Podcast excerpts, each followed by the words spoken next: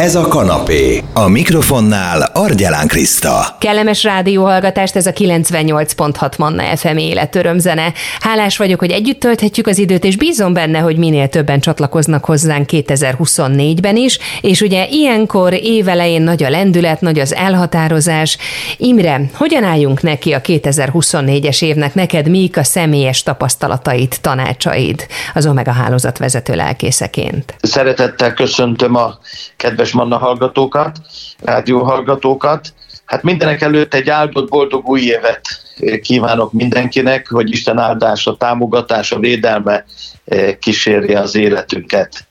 Nekem van egy nagyon kedves bibliai idézetem, amit szeretek így mindig magam előtt tartani, hogyha közösségünk van, ami mennyei atyákkal, akkor igaz az az ige, hogy reményteljes jövőt adok nektek, és ebben a világban, ahol annyi sok negatív impulzus ér bennünket, akár a nemzetközi, akár a háborús, akár járványok, mindenféle kihívások szélesebb spektrumban, illetve hát mindenkinek a maga családi, házassági és szűke pátriájában azok a kihívások, amikkel találkozunk, hogy nagyon fontos, hogy reményteljes jövőképet lássunk magunk előtt.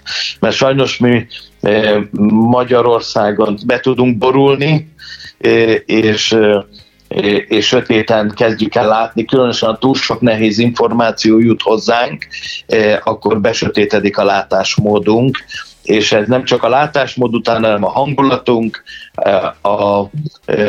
az rányomja utána a döntéseinkre is, a bélyegetése semmiképpen sem használ. Úgyhogy így kívánok mindenkinek egy reményteljes, áldott, Istentől megáldott boldog új esztendőt. Imre, te azt nem tapasztaltad, hogy ilyenkor évkezdéskor jóval nagyobb lendülettel vágunk bele az előttünk álló évbe, a kihívásokba? Igen, nem, hogy ez egy jó gyakorlat alapvetően, hogy az új év egy új kezdés, egy új lehetőséget is tartalmaz, hogy elhagyjunk dolgokat, amik talán, ha kicsit összegeztük az elmúlt évünket, az ünnepek általában azért adnak erre időt, hogy a szilveszter előtti időszak is, hogy egy kicsit összegezzük, mi az, ami jó volt, mi az, ami nem jól sikerült, vagy másképp kellene csinálni. Tehát az új év az egy lehetőséget ad arra, hogy igenis elhagyjunk olyan dolgokat, és változtassunk, és ebben jó, hogyha imában kérünk mennyei segítséget, mert a mennyei támogatással minden könnyebben megy. Mivel kezdjük a változtatások sorát?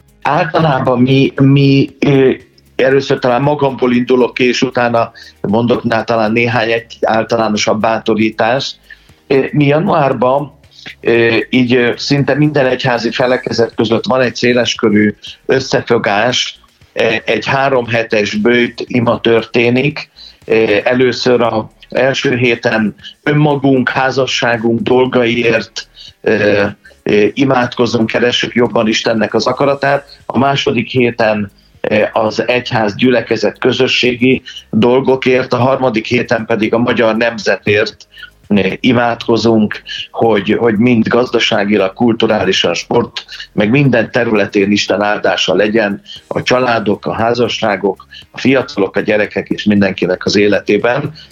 Úgyhogy ez a böjti időszak az sokat segít nekünk, mert egy kicsit el tudunk vonulni, le tudunk csendesedni, jobban Istenre tudunk figyelni, többet forgatjuk az Isten beszédét, a Bibliát, mert hát nagyon sokszor azért mennek rosszul a dolgaink, mert eltértünk a használati útmutatástól, és ezt egyik műszaki eszköz gyártó cég sem tudja tolerálni, és mi pedig ennél, mint emberek, sokkal értékesebbek vagyunk, és ilyenkor talán lehetőségünk, hogy visszatérjünk az eredeti kerékvágásra. De azt mindenképpen tanácsolnám és bátorítanék mindenkit, hogy én például úgy gyakorlom, hogy leírom azokat a tennivalókat, amiben szeretnék változtatni, és az én iPad-emben vannak ilyen ismétlődő programok, ami újból és újból emlékeztet engem. És ez nagyon jó, engem is nevel és fegyelmez, és bátorítok mindenkit, hogy új szokásokat merjünk kialakítani, írjunk ilyen emlékeztetőket, ami nekem 2 heti gyakorisággal fölhívja a figyelmemet, és segít, hogy a változás ne csak egy kezdeti lendület legyen, hanem hosszú távon jó gyümölcsöket tudjon teremni. Ez egy praktikus, gyakorlati dolog. Egy ilyen böjti időszak, amit említettél, azt gondolom, hogy az önfegyelem gyakorlására és a saját magunk leküzdésére is nagyon jó lehet. Abszolút, és sokszor elfelejtjük azt, hogy ha megnézzük, minden sikeres embernél megfigyelhető, akár sportoló, akár művész, akár üzleti vonalon, akár az egzisztenciális területeken, hogy nagyobb az önfegyelme az átlagnál. Tehát valahol a siker receptjének, az előrehaladás receptjében ez nagyon fontos dolog az önfegyelem.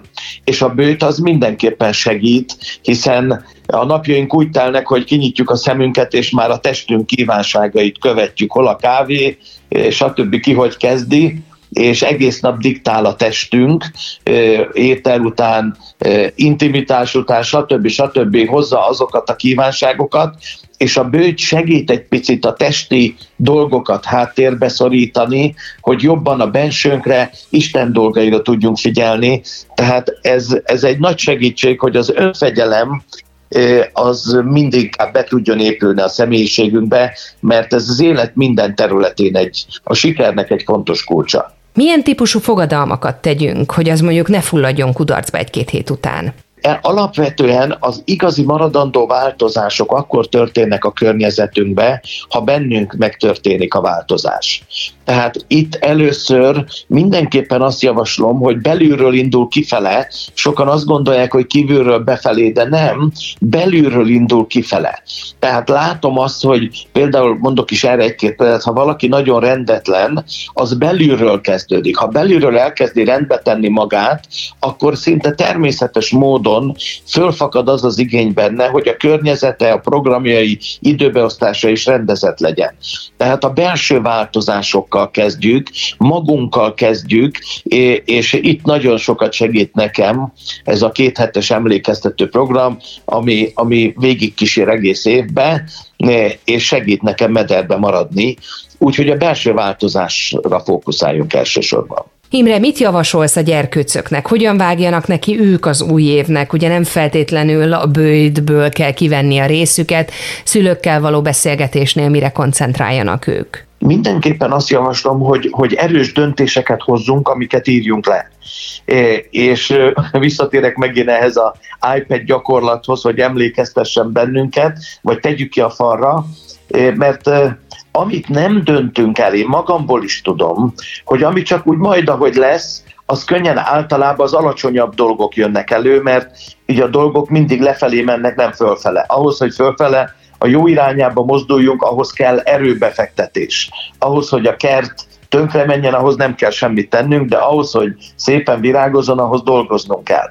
Tehát ezért tudnunk kell, hogy minden változás erőteljes döntésekkel kezdődik, és ezeket a döntéseket jó, ha megtámogatjuk imádsággal, és mindenképpen javaslom, hogy írjuk le, hogy ott legyen, tegyük ki a falra, legyen a szemünk előtt, és tudjuk nyomon követni, mert akkor nagy az esélye, hogy komoly sikerélményünk lesz, és ez az év már több területen jobb lesz, mint az előző volt.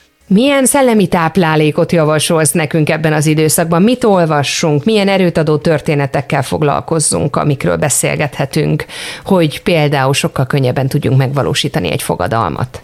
Igen, én mindenekelőtt a bátorító könyveket javaslom, ami motivációkat tartalmaz, azok mindenképpen hasznosak. A gyerekeknél olyan típusú mesék, amikor a szegényből valaki lesz. Tehát, hogy ami motivál, ami mintát ad, ami egészséges jövőképet ad, de természetesen a legjobb motivációs irodalom, ha így nevezném, maga az Isten igéje, a Biblia, és itt különösen a Zsoltárok könyvét tudom javasolni, ami tele van nagyon-nagyon sok bátorítással, hiszen azokat a küzdelmeket írták le a zsoltári írók, amiben ők maguk is benne voltak, és ebben a más társadalmi közegben, de mi ugyanúgy benne vagyunk,